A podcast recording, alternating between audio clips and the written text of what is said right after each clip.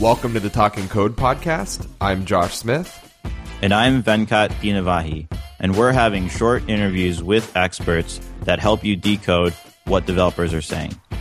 If you're a first time listener, make sure to go to talkingcode.com and sign up for our mailing list. We send out links to new interviews along with exclusive content just for our subscribers. Today we're talking with Florian Motlik about how testing and validation using the continuous integration and deployment model results in manageable quality software. How are you doing, Flo? Uh, very well, thank you. How are you? Great, thanks. So I'd like to start off with a definition. Can you tell us what is continuous integration? Sure, of course. So the whole point behind continuous integration specifically, but whole like continuous integration, continuous deployment is continuous integration is about getting feedback about your code and your code changes quickly. So you want to have an automated system that whenever you do any kind of change in your code base and push it into your repository and share it with your team, you want to get feedback as quickly and early as possible if something went wrong. So because I mean, it's all about how fast can we implement new stuff? How fast can we move along? And I mean, as we all know and, and learn that the earlier we find any problems, uh, the cheaper it is to resolve. So if a developer does a change on a feature branch, pushes it to the repo, and a few minutes later, they know if anything in their whole application is broken, or if anything just broke right now, or if they should fix something, it's very cheap and easy for them to resolve and just push with the next time, like a couple minutes later, they fix something, or even to see like if something that they haven't even thought about might have been broken. So the whole point of continuous integration is for every change you do in your repository, in your code base, you run on a separate automated system all of your test, integration test, or uh, whatever is necessary to validate that nothing in your application broke with that new change.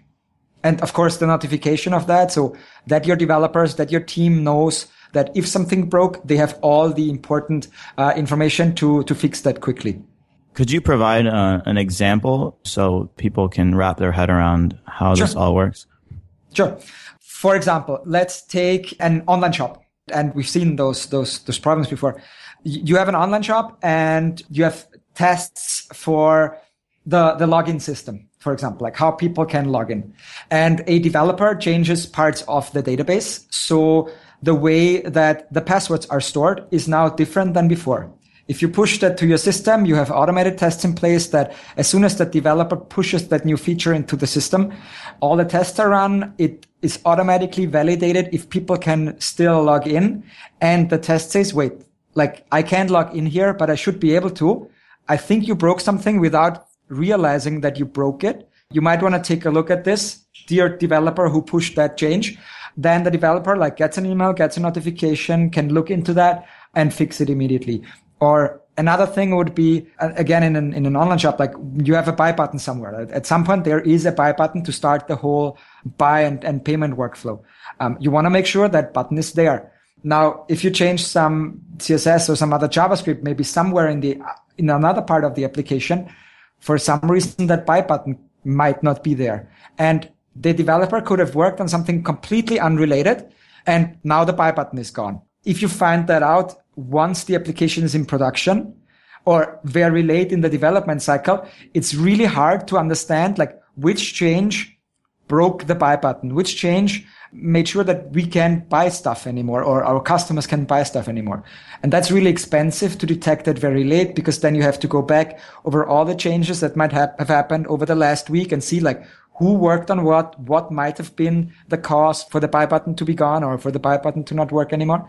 But if a developer pushes it and a couple minutes later, like the system tells you, Hey, there was some kind of problem here. We couldn't automatically click on the buy button. So you might want to take a look at that. That's very cheap to resolve. That makes perfect sense. And I, I wanted you to uh, dig a little deeper into, um, without getting uh, really into what source control is like, just the the high level overview. What are you talking about when you talk about a repository and a branch sure. and things like that? Yep, sure. So in in software development, so source code management system um, have been around for quite a while. The the basic thought is that at some point you need to share the stuff you're working on with the rest of your team. The problem is that how a lot of people have done it in the past. If you just log into your servers and basically overwrite the files there, um, you lose the history. So what you want to have is a tool, the source code management system that takes care of versioning. So if you upload another version of your system, you're still able to go back and take a look at the old versions. So that's one of the, the, the challenges or the features that they support. And the other one is providing a workflow or helping you with a workflow of how to easily like introduce new changes into the system without stepping on each other other's feet all the time. So that's what branches is really good for. So for example, in a repository, you typically like in, in Git, that's probably one of the largest ones or the largest one or most interesting one at this one. Uh, you have a master branch. So a branch is just basically you could see it as a separate folder. So the whole repository is like a large folder and there are subfolders. So the master branch is one subfolder that has a last version of your code. And then whenever a developer wants to work on another feature, they can just open up another branch. So another folder, they copy basically the master branch into that other folder. So the, the last version on the master branch work on, on their own branch, on their own specific uh, changes. And then once they're ready to push that back into the master, get that back into the like master that everybody else works on as well, you just you can review it make sure like nothing clashes. There aren't isn't there aren't any conflicts in the files where different developers have stepped onto each other uh, files or have changed the same lines to make sure everything works and everything is validated. And you just you merge it back in. So the merge is the term for that when you like take the changes done in one branch and merge them into like another branch there. And there's like there's different workflows of people working all in feature branches, all of them working on master. So that's, there's a lot of different workflows of how people use that. But basically it's a tool to, yeah, make sure that all of the history is provided and we can go back at any point and that we don't step onto each other's feet all the time or overwrite changes that somebody else did that might be important. And if we overwrite them, at least we know and we can see that we've overwritten them without like it just getting dropped. Okay, great. And so just to wrap my head around this, so you're saying that continuous integration is the process or the point at which you are, you know, seamlessly and with confidence integrating these latest changes into the code that your users are now seeing. Yes, basically. Okay, great. And we talked about these different kinds of testing. Can you mm-hmm. dive into some of those a little bit? Sure, sure.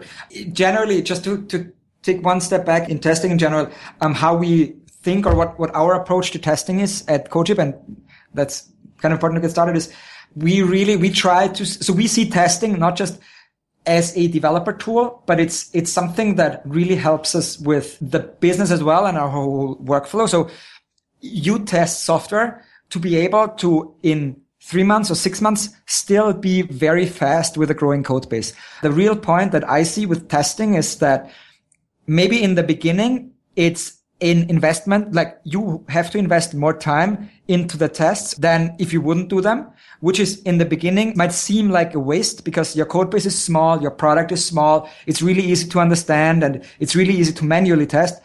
But as much as your code base keeps growing, it's really harder to keep track of all the problems that a specific change might have introduced. So it's really important to have an automated workflow that can make sure that once you change anything, it automatically checks if everything is is still working fine. And and that's where testing comes in. And that's where we feel that testing is really a tool to step into like the shoes of your users of your customers and try to test your system in a way that they would as well so what we do a lot is very high functional testing or like there's a lot, lot of different terms for that. But basically like we start up a browser, click automatically through the browser to make sure that features like login, like a buy button, like the most important workflows that you in your team need to support that they need to work. Like if some small feature somewhere in the corner doesn't work and breaks, maybe that's not as dramatic. But if some of your main workflows, your main features break, that's a big deal. So you want them, at least them. You also want the like smaller corner features to be tested as well, of course. But like the big and important workflows need to be tested in a way that you can validate that they really work for the user. So starting at a very high level and like testing from top to bottom basically is something that we really encourage people to do. and and get started there and then like once you have those high level workflows tested and on a very like functional or acceptance test level so like there's a tests that make sure and do acceptance testing of your system so you know that all the features work that all the high level stuff works and the users can actually use your still use your product uh, and then you might want to go down to a deeper level for some edge cases, for example. You might not want to test all your edge cases in your system on a very high level because that's slow. So like you want to have at least the successful paths tested on a very high level and then go deeper and deeper into the stack and do like controller tests or unit tests and for the different levels of software that you need and test them in a way that is a lot faster and you just cover the edge cases. But in our opinion, it's really like starting very high and making sure and there's tons of tools out there to do that and making sure on a very high level that the most important stuff works is critical and then going downstairs from there. And so the the functional testing that is like a bit of code that you're writing to automate what a user might do in real life, right? Absolutely. So it's it's basically you start up your your server, um, you start up a browser, and then you automatically direct your browser to like hit that server, and then just click around automatically. So there's a lot of different tools like Selenium, Phantom.js, and like tons of others um, that can help with that. And yeah, but it's basically like start up your infrastructure, start up a browser, and hit your infrastructure with that browser, hit the latest change in your, your server with that browser. Just click around like a user would. When you're saying click around, does this mean that once you push your code, then this is happening, or are you doing yeah. this yourself? No, that's totally automated. So, for example, take an example like CodeShip itself. When we push into any branch of our repository, so if you push any updates anywhere in our um, of our source code, then we start off by running unit tests or very low level, like very fast tests to make sure, like if anything there breaks, like um, we know immediately because that's they are very fast. They take about a, a, like two minutes, one and a half to two minutes. So that's a very fast first gatekeeper to tell us like if something goes wrong. But if they pass, what then happens is um, we start our functional test suite, which in the beginning it just boots up our server in the background and then boots up a browser. Uh, so Firefox in our case, but there's tons of tools out there. And then just the browser hits the server and like the tests we've written, our functional tests, just direct the browser to do exactly like interact with the browser in a way that a user would and just click on different links. And the test really say click on login, fill in email with this or that, fill in password with this other thing, and then go in and click this button and then click this link and then fill in that thing. So it's very, as a user would interact with the system, it's just automated. But a user would do exactly the same thing in a real browser it's just that we fill or click these things automatically. Okay.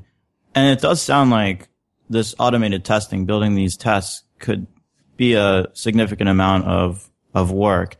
Could you dig into how this sorts of, these sorts of testing will um, save you time, save yes, a team time? Definitely. It's a longer term investment. It's an investment in being able to innovate quickly in the future as well. I think that, and we've seen that as we're working with so many teams who've either are just outing, starting out with a project and have done testing from the beginning, and this is what I, what we've done in in CodeShip, but also from past experience in other companies or teams that we've worked with that have built their product or their first iterations of their product without testing. It's in the beginning, you're faster if you don't write any tests because it's a really slow, small code base. You're really just working on that small thing, but then you very quickly hit a point where you don't see you don't have an overview over your whole application with every change anymore. So if you do a change, you don't fully understand all of the implications that has on your whole product anymore. And then that becomes a big problem if you don't have any tests because you either you break your, your code all the time. So you break your application all the time.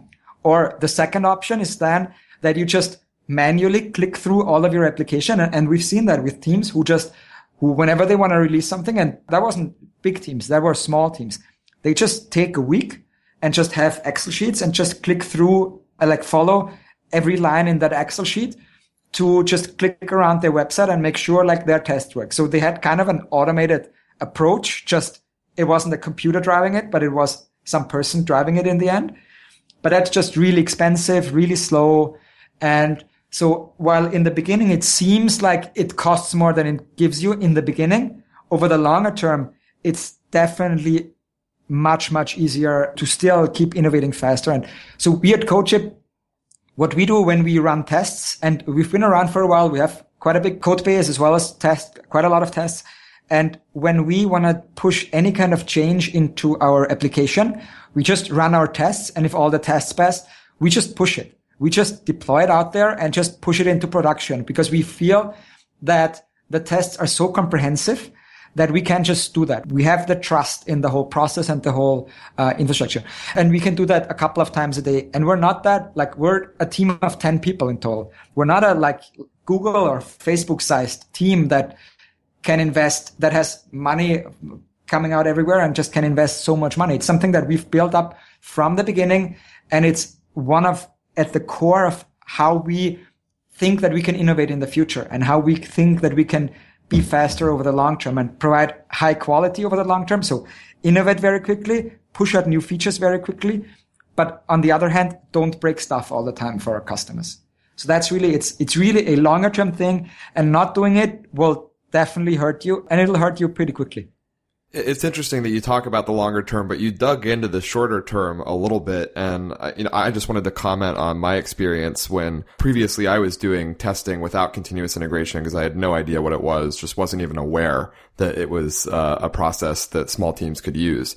And I was manually doing this as I was building. And it takes a really long time to manually do that after every single code change. So yes. even in the process of me developing it, for the first, you know, four days or something like that. I'm still continuously clicking around myself, making sure the feature works, having to start over from scratch at, you know, step one in some seven step process through user onboarding or something. And it, it is very time intensive, even in those early days. Yes. And, and it's not just, it's not just the time you spend, but really like the gut feeling that you know you, you can't trust your application. Like you, you can like you don't feel like you can push it all the time. You don't feel that you can move very fast because you don't like if I move a little faster now, will I break something? And once you like get that feeling of fear that you you you can't really do it, you you don't really want to move too fast, you like you fear the next step, then like innovation is already out of the window. Like you're not like you're you're maintaining the status quo, maybe a little bit pushing outwards, but like the large steps really, really taking huge strides forward, that's just over at this point because you don't have the trust that in like the whole workflow and like in the application itself and how you work that you really can do it. It's just the fear grows and grows and grows. And when fear grows in infrastructure and in workflow, like the slower you can innovate. And that's why we see like in large enterprise teams, we see months and months of release cycles not necessarily because their customer expected to be months and months, but because like there's so much fear and complexity involved because nobody really thought that through from the beginning that you just have to move slow. You can move fast because there's so much process now around it to make sure to, to deal with that fear instead of like tackling that fear from the beginning and like doing it in a way that you push out so often. You do it in a way that reduces that fear because you know you trust like in the process, in your tests, in the way you build your software.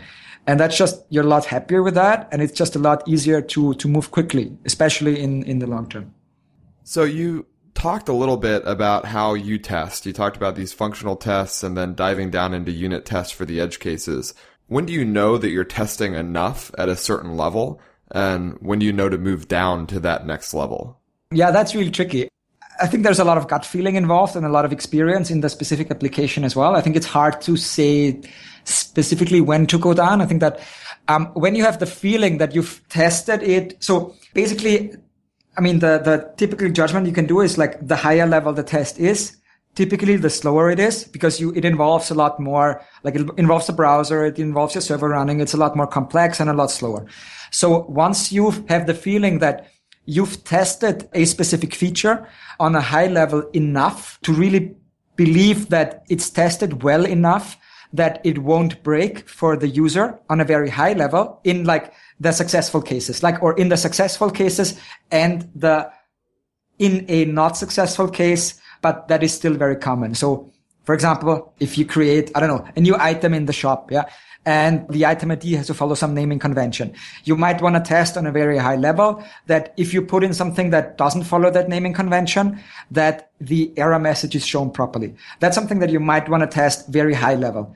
But to test all kinds of different naming conventions or all the specifics of how that naming convention works, you might not want to test it on a very high level because that's very, that's slow. You just like want to do the, whatever a user expects to happen and whatever happens for a user, you want to make sure that you have that on a high level. And there's typically only a few paths, like it's the successful path where, okay, we're going to the next page or something is now created and like it shows up somewhere on the page.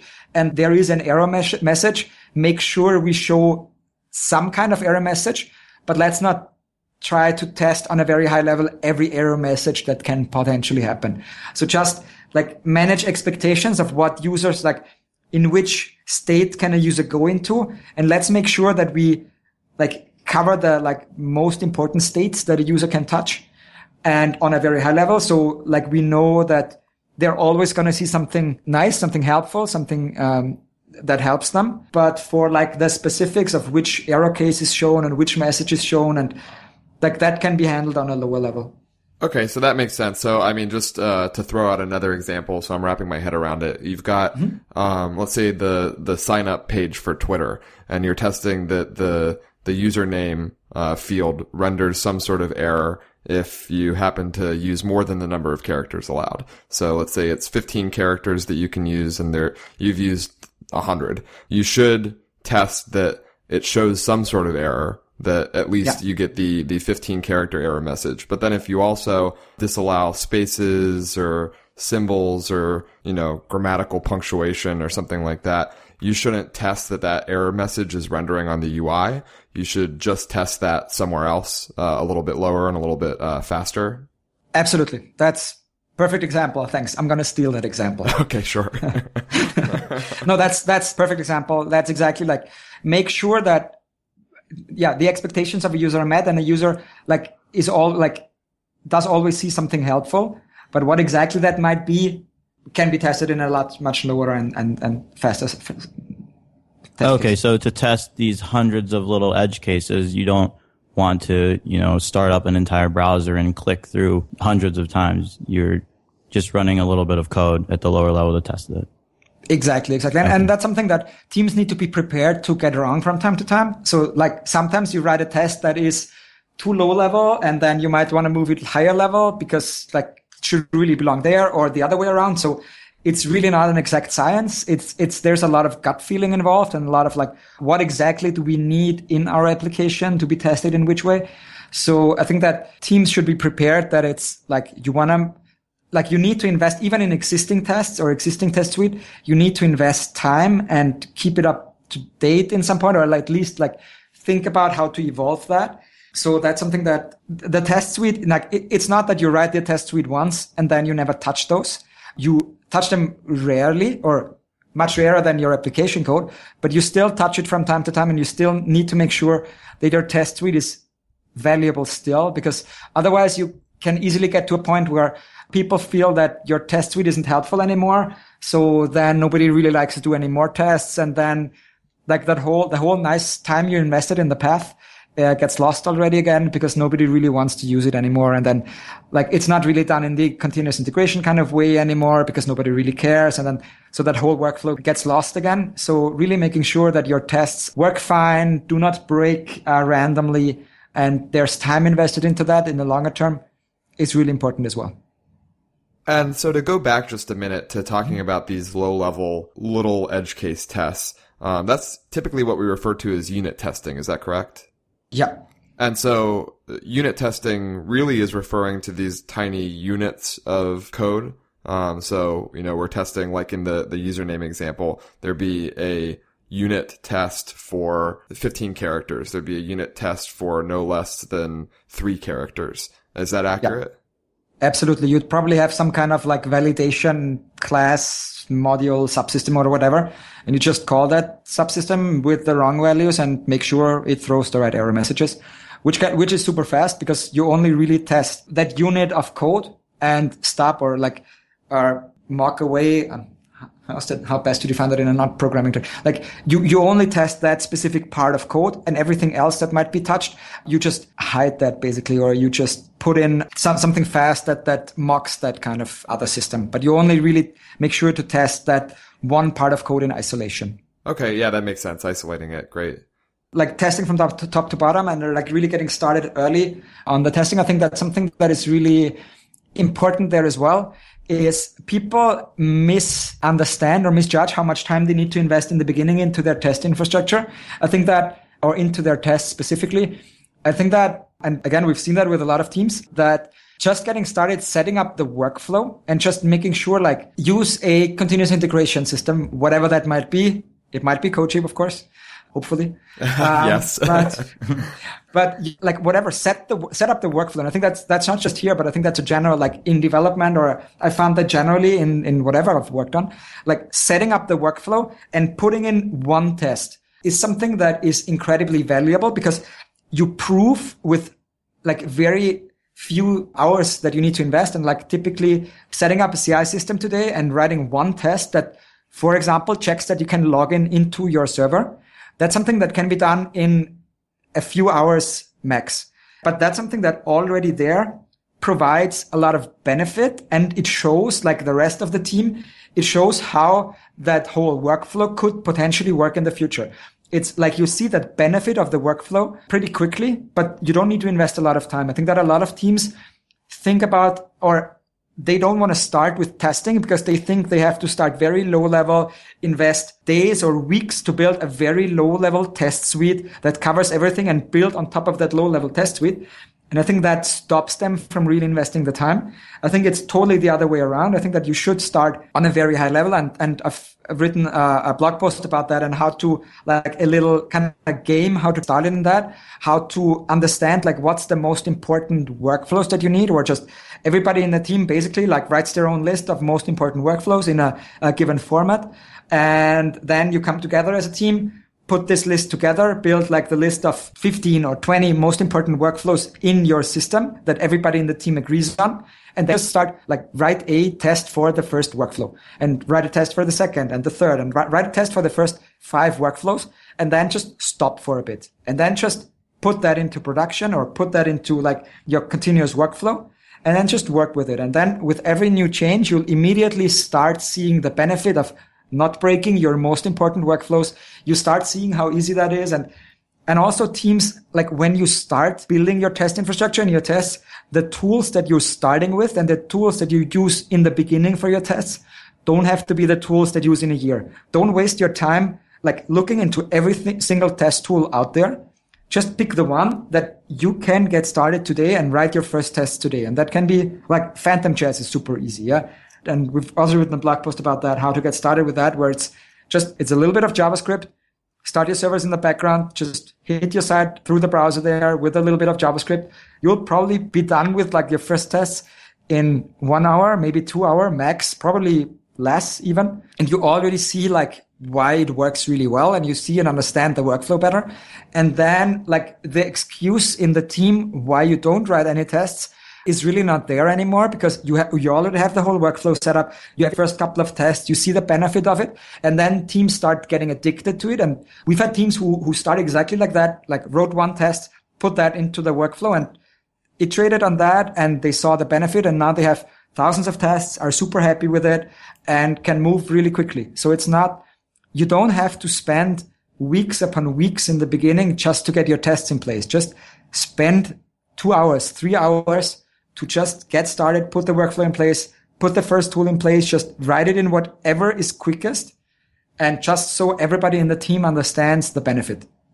Great. And in fact, to comment on what you said before I dig in a little more, I personally, when I started out doing software development with my, my first startup, there weren't tools like this around. There weren't, uh, yep. platforms like CodeShip. And I spent maybe a week and a half trying to get at the what at the time was called uh, Hudson CI, now Jenkins, yep. working. And I was a PHP developer. I had no idea about Java, and I'm trying to debug all these Java error messages, and it was a huge pain. So there's a lot of lingering doubt out there amongst developers that you might hear saying that oh well, continuous integration is just a, a, huge pain and it's not worth the effort. But tools like CodeShip, you're up and running in you know a few minutes at the fastest. Uh, it's amazing. So thank you for building tools like this. Happy to.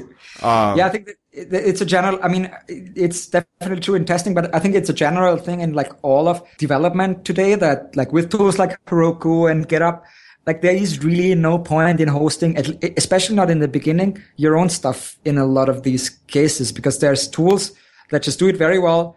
They're really cheap, especially in the beginning. Like Heroku has the, or a lot of people think it's very expensive, but in the beginning, it's not as expensive because you don't need a lot of like resources anyway, because you're still small and there's not a lot of traffic. So you can figure out how to get something less expensive or optimize on Heroku or somewhere else uh, in the long term.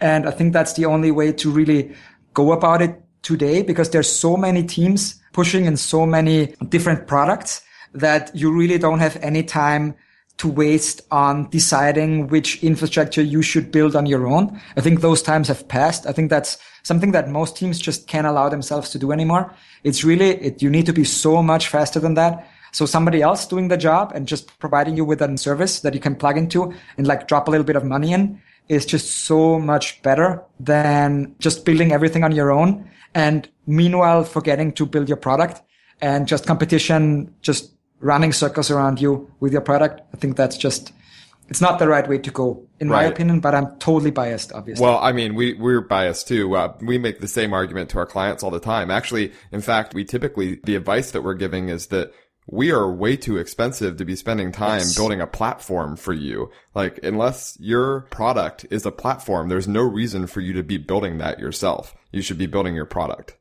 Absolutely. I couldn't agree. And I think that like it's much easier. It seems much easier like when you're working with like you guys, like with it's if because you actually you have like every hour that you have actually has a price coming with it. So it's much easier to argue. I think that a lot of teams internally don't really count the hours or like measure the hours that it takes to build the infrastructure that is not necessary and that they actually they pay for those hours because either they're paying their employees for that or if they're founders they probably won't pay themselves for it, but they lose the time in building their product. So it's really, it doesn't pay off. In my opinion, just, it doesn't pay off to do stuff that other people just do a lot better. And you can just pay them for it a fraction of what it would cost to build it yourself in, in time. Right. I, I, mean, I really suggest that teams that have salaried developers really start considering them in terms of what their hourly is and break yeah. that cost down because it's, it is very expensive to be spending time on things like that. But yes. I, I wanted to dig into, um, you talked about this workflow that you've got and, you know, you, the, these tests that you write are not there to be unchanged. You don't write this test suite and then leave it there for eternity. The test is going to evolve to meet your application. Your application is going to evolve to meet what your customers are demanding. So how should you be responding to testing? Should you be writing tests before you write code? Should you be reacting to changes that you make in your code and then trying to, test them? What's your advice for uh, how to test? Yeah, I think so. The whole test driven or not test driven development um, kind of thing is interesting topic, and there's a lot of heated or interesting discussion about that. Generally, I think there's two distinct or different stages where in one of them test driven development makes sense and in one doesn't. So basically when you build a new feature or a new subsystem or something that you do not know exactly how that thing is going to work, how that thing is going to look, or how your users are going to interact with it, there isn't really a lot of point in writing tests at this point because like you're going to change your tests dramatically all the time for that. I think that some kind of exploratory development where you just, you implement the feature and you just go ahead and, and work on it up to the point where you have the feeling like I understand this fully. I understand the implications from a technological point of view. I understand how my users are going to interact with that system or how the UI for my users should look. And not in terms of like how it's going to look like when printed up through CSS, but really like what's the link going to be? How is my user going to interact? Is there some interactive features that my user, uh, that the users are going to have to use? Once you understand that, and once you understand clearly like how this is going to work like that, so I can do that and put that into a test now, then you should like step away, write the test, and then go ahead and implement it. I think that's, and that's definitely something that people need to try and need to learn and need to see on, on that. But I think that during that first exploratory phase, it's really hard to determine what exactly the test should be. But once you're at a point where you're pretty sure of where exactly it's going and how exactly that system is going to look and be designed, then it's the right time to write the tests and really write. I mean, the tests are basically automated specification. It's really like it specifies how the system should either the user should interact with the system or the system should work given specific input parameters. And once you know exactly like the input parameters and the results, there is really no reason not to write the test because like you can either write it right now and it helps you with your development because also like the nice thing in tests is if you're really, really sure this is how my system is going to look and work, and then you write a test for it and actually have code interacting with the system or have code clicking around the website. You might see something that really doesn't work in your design or how you think thought about the system. So you might want to write it. And so that's something that is really helpful. I think that, yeah, it's just experience goes a long way with that. But I think that, yeah, putting yourself in a position where you're able to just code a bit but once you understand, like, this is how it's going to look, to really have the ability to step back and say, okay, now I understand it. Now I'll write a test. So that's like with new features or like new stuff.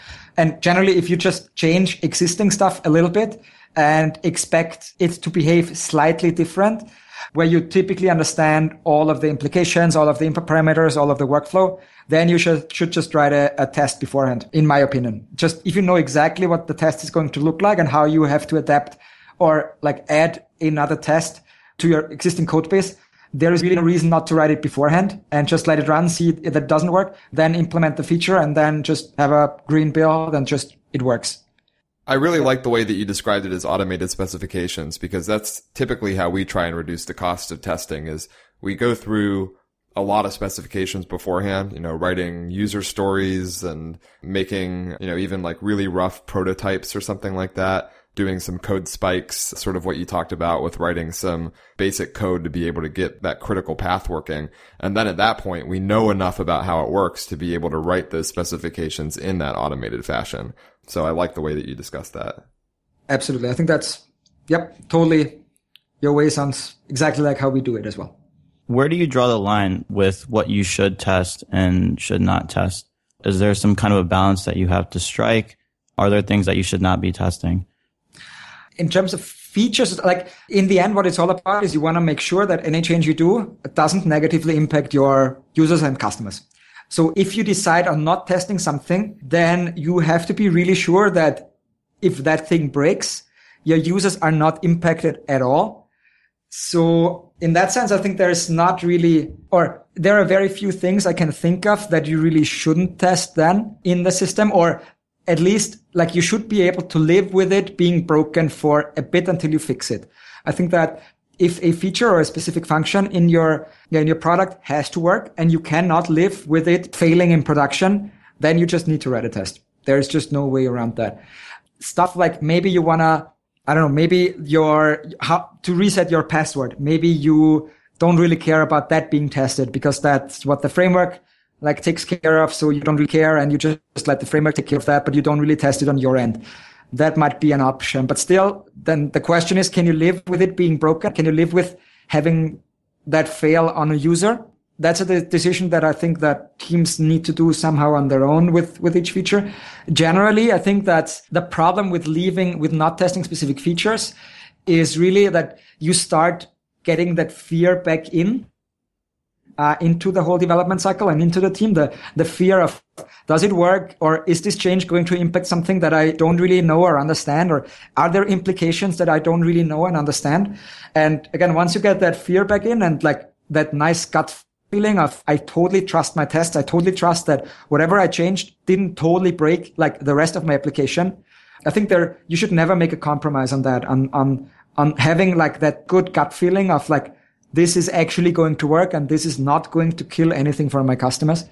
I think that's, that what you should strive for. If some parts you don't care because whatever, if that breaks, it's not that important or we really don't care then that's fine. But there's very few things I think that can work there. And, and again, like tests don't need to be, you don't need to write thousands of tests for every part of the application. Like typically like a very high level test that shows the workflow works fine or like a specific like login works fine. You don't have to test the login feature in very intricate detail because if you can log in on a very high level, chances are pretty high that everything's going to work on a low level as well. And that comes down to every feature. If it works, like the successful cases work on a very high level, there's typically not that much need to test it on a very, very low level as well, because it just, it works. It works on the high level. So I think that's, it's really hard to determine. I think that's really on, on every team. Like what can they live with, with breaking and basically what is okay for them to push on their customers as testers. So when, when is it okay to, to get the feedback from customers when something go, goes wrong? And where isn't it okay? And like we're all limited with time. So you might not want to test some stuff or you might not want to put that in place. But in the end, like when that thing breaks eventually, like you're going to have to invest the time anyway. Um, you're going to have to make sure it works then and fix it then. So why not invest a little bit of that same time right now, write a, a simple test for it and just not have to deal with this anymore in the future. Okay. Are there any guidelines or techniques that you guys use at CodeShip for determining that a feature is well tested enough to be deployed into production? Not, um, I mean, we do code reviews for everything. So we have, so we, there's mm-hmm. a feature branch for every new feature and at least one other developer in the team looks over the, the code and just checks it out and sees like, do the tests here make sense or is there something that is obviously not covered and doesn't work or like, is there something that isn't tested uh, correctly? And I mean, there's certainly cases where we push stuff into production and just, it doesn't work and there, there are tests in place, but the tests didn't test it in like exactly like it turned out in production, how users would use it. So then we need to write another test and make sure like to fix that quickly. Um, so that definitely, that still happens. Like just investing a lot of time in your testing doesn't mean that you'll not break something, especially new features. Like you might, they might go out and not work as expected. Just it lowers the chances of it happening again and again and again. But we don't have any specific guidelines on that. I think that's, there's a lot of like how we feedback our pull request, how we tell people about that, how much we, even like in interviews before we get new developers in or when we get new developers in, how much we talk about testing and how important that is to us and how much we want them to take the time to properly test the application. And like if you get good developers in and if you get good people in and give them the time and space to properly test their stuff, then and, and then feedback it correctly and say, okay, this shouldn't probably be on that high level, but you can make it faster like that then that works really well and it builds that in-house knowledge throughout all of the team of how we approach testing. But it's really hard to determine like a specific guideline, or at least not at this point. We haven't really done that. Okay, great. And I have this question because, you know, it comes up with us time and time again with clients where, you know, we've done all this work, put all this work into testing, and yet bugs still find their way into applications. So is continuous integration going to mean a bug proof application? Sadly, no. I'd love that to be to be true, but no. That's it. Just dramatically lowers the chances of there being or of bugs creeping into features that have worked in the past. So it's really like you still like if you're working on a new feature and you implement the feature and you implement the test, but there is a misunderstanding of how maybe a third party feature works, of how people interact with it. It's totally easy to introduce a new bug with new features, but then you fix it. But the advantage that you have is that you don't have to, you'll probably haven't introduced a bug into an old feature because you have a test that still works, that the old feature still works as expected. So you won't break as many old things. You can still totally break new things because you might, there might be a misunderstanding of how they work, but it's much harder to break old things. And the important part then as well is if you break something, you're set up in a way that you can very quickly ship a fix for it because you just run all the tests again. You know they work, like all the old stuff worked. And like, because I've, and I've seen that oftentimes in, in companies have worked in it as well in the past where like you ship something, it breaks part of the application. You ship a fix. The fix is much worse and breaks all other parts of the application. And that's something, or even like you can ship something or you can ship a fix to that feature now, or you, it needs a couple of days because you have to test it again. Like you have to test everything again before you can ship quickly.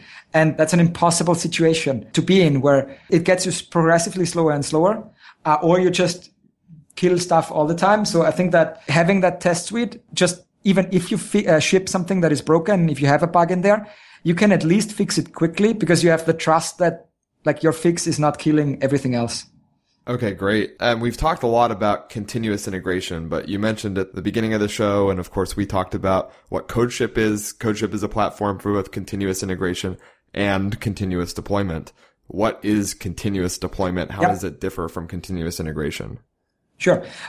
Basically, so continuous integration, continuous deployment are like the, the larger workflow on top of those would be continuous delivery. There's a lot of terms flowing around now, but um, so basically the thought is, or like what people have to do today is, yeah, innovate quickly, get push new features out into production or get them into production as quickly as possible, get feedback from their customers, and then iterate very quickly and get the next thing out into production in the hands of their customers as fast as possible to get more feedback and then like to fuel that cycle of like we push new stuff, get feedback very quickly, either like by asking users or measuring how they interact with the system, letting that data flow back into the development and shipping the next stuff. Because if you have that cycle, that very quick iteration cycle, you can just build something that is very much aligned with what your customers need. So the problem there is basically what you need to do is you need to be able to ship all the time, several times a day, automatically. Because if there's any kind of manual interaction, if you deploy 10, 15, hundreds of times a day, it, it's impossible to do manually because you can't do all of the checks, the automated tests manually. You can't do even, even deployment has to happen automatically because just starting your deployment script and watching deployment happen a couple of times per day, that's basically a full-time job at this point. So if we like, if we deploy 10, 15 times a day and we would have to watch it all day, that's somebody sitting in front of deployment all the time. So that just doesn't work and that doesn't scale. So what you want to have is a workflow in place that is able to repeatably ship stuff all the time and then also to give you feedback very quickly on any problems that might arise in your development or that gives your development team the power to review anything quickly to be able to move even faster. So for example, continuous deployment basically means that whenever your tests are run, for example, the master branch, it is deployed into production. Or it might only be deployed into production on your master branch, but you have a specific production branch. And whenever you merge from your master branch into your production branch, you run the tests again and then only deploy it to production. But the only thing that you have to think about is really which code is in which branch in my repository. Everything after that, the testing, the deployment is all automated. All the notification, everything you have to think about if something goes wrong, that's all automated. So as a developer, I just, I work on my stuff. I push that into my branch. It gets merged by one of my colleagues into master at some point. It gets deployed to staging or to production completely automatically. And while all of that happens, I can keep working on the next thing. So I'm able to ship even something else today or, or a third thing today. So I can really always focus on building the product and pushing the product and the company forward. And everything that can be automated is just automated and in a way that I can reliably do it X number of times per day. Because if I do it 10 times a day, the 11th time will probably not kill, like, will work as well. Like the whole deployment workflow, if you do it often enough, it'll just work again and again and again and it won't break because if you're doing it so often that any problems that come up regularly, you need to fix them anyway. So that's, that's basically continuous deployment is really like extending the quick iteration from just getting quick feedback on your, the changes in your code to getting quick feedback on the whole application from your customers very quickly to be able to iterate on that. And to, to take a step back for a moment, can we get a couple definitions on some of those terms that we're using? So, I mean, we talked about continuous deployment, but really what is deployment? Um, what does that, that term mean? And, you know, what are these, uh, staging and production Yep, sure. servers that you're talking about? So basically deployment is, is just taking the change or a specific version of your code and putting them on some kind of server, making them available to your either customers if they are on a production server. Um, so production is the one that, that is the term that is typically used for um, when your customers see that or a staging server that is just an internal server, an internal service where you push into that so the rest of the team can take a look, which is also really important because in a way, when you, when you want to release all the time, uh, and you want to release quickly, um, you want to have a way to review all of your like review changes or have somebody else on the team who might do like the product person or the designer to just take a look at like when you build a new feature, you want somebody else to be able to, to, take a look quickly, determine if that works or not, and give you feedback on that. If that guy has to come over to your desk every time um, you do some changes, that's pretty bad because that takes a long time. If that just whenever you do a change, it gets automatically deployed into a staging environment. So something internal that only you guys see with test data, but that somebody else can review. That's a lot faster feedback cycle for you as a developer than just having to communicate with everybody else on the team all the time and getting updates from them, what's deployed where and what's happening where. So deployment is simply the process of making like a specific version of a code available to a specific group of people, be it like staging internally or being on a production server for your customers. And yeah, staging is just like something internal. You can take a look. Do you have a recommended development workflow for small startups? And if so, could you walk us through the start to finish of that at a high level? Sure. So what we use internally is something that, so it's called GitHub Flow. Um, it's basically, it came out of GitHub. Um, so there's like, I can, I'll send you like all of the, the links or blog posts I talked about later on. So you can put them in the, in the notes yeah, afterwards as well. But GitHub Flow, basically what GitHub Flow is, is so you have that master branch. So the master branch is always deployed directly into production or, or deployable into production. And then from that master branch, for every new feature we do, we branch away and create a feature branch. So where one or several developers work on that feature branch that is totally separate from the master. And so once that a specific feature or a specific change is fully implemented, um, we open on GitHub a pull request. So a pull request basically means I, as a developer, want that change in my feature branch to be merged into the master branch and I want it to be merged and deployed.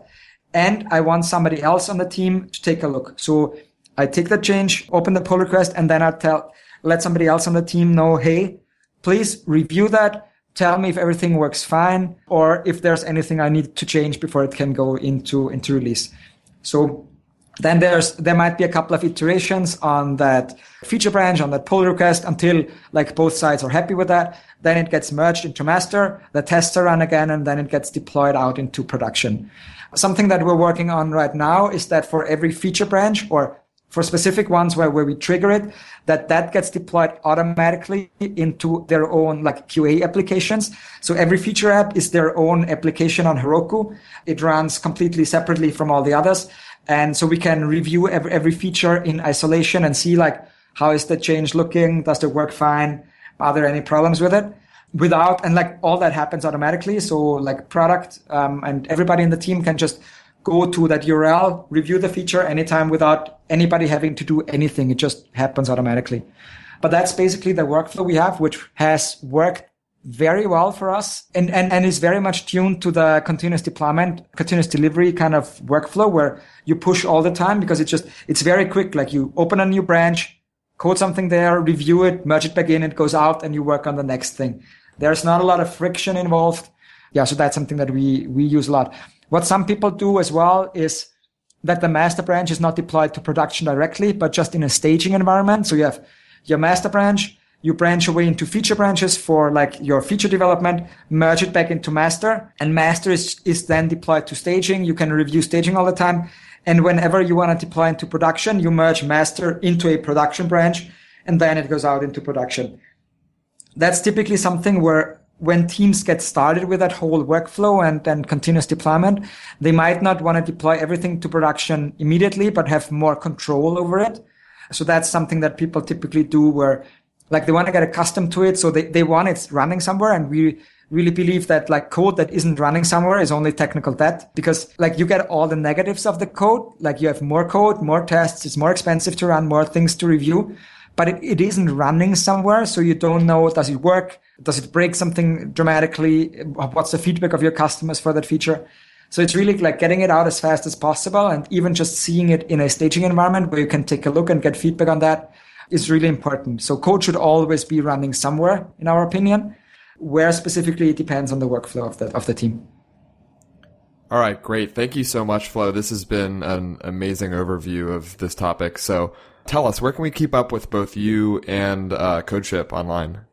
On Twitter, of course, there's uh, Flo Motlik is my Twitter handle. There's blog.codeship.io where we, we've, we've even had like a long workflow series where we go into much more detail on like how exactly is our workflow, how do we si- decide which feature we want to implement, like feature branches and how we deploy and like even our support workflow. There's a lot of stuff and a lot of different like how we think about or build infrastructure, a lot about that. And yeah, that would be probably the, the best avenues to keep up. So either my Twitter handle is Flo and there's a blog that I haven't launched so far, my personal one, um, that I'm to push out through the Twitter handle relatively soon. But yeah, and then blog.codeship.io, you can also read like testing from top to bottom and a couple of other blog posts that help teams get started with how they should test and which tools they should use and how they can get started. Great. Yes, I, I love your blog because I mean, if anybody needs their their team to have some quick starts on uh, how this workflow is. I mean, you've done pretty much every possible configuration of how to use X with Y and Z together. Um, so it's really fantastic. Thanks. Thanks for listening to another episode of the Talking Code podcast. If you haven't yet, make sure to sign up for our mailing list at talkingcode.com. If you liked this episode, please be sure to open up iTunes and leave us a review. And if you're dying for us to talk about something in particular, Go to talkingcode.com slash ask and let us know. We read and respond to every listener question, so even if you just want a little advice, we're here to help.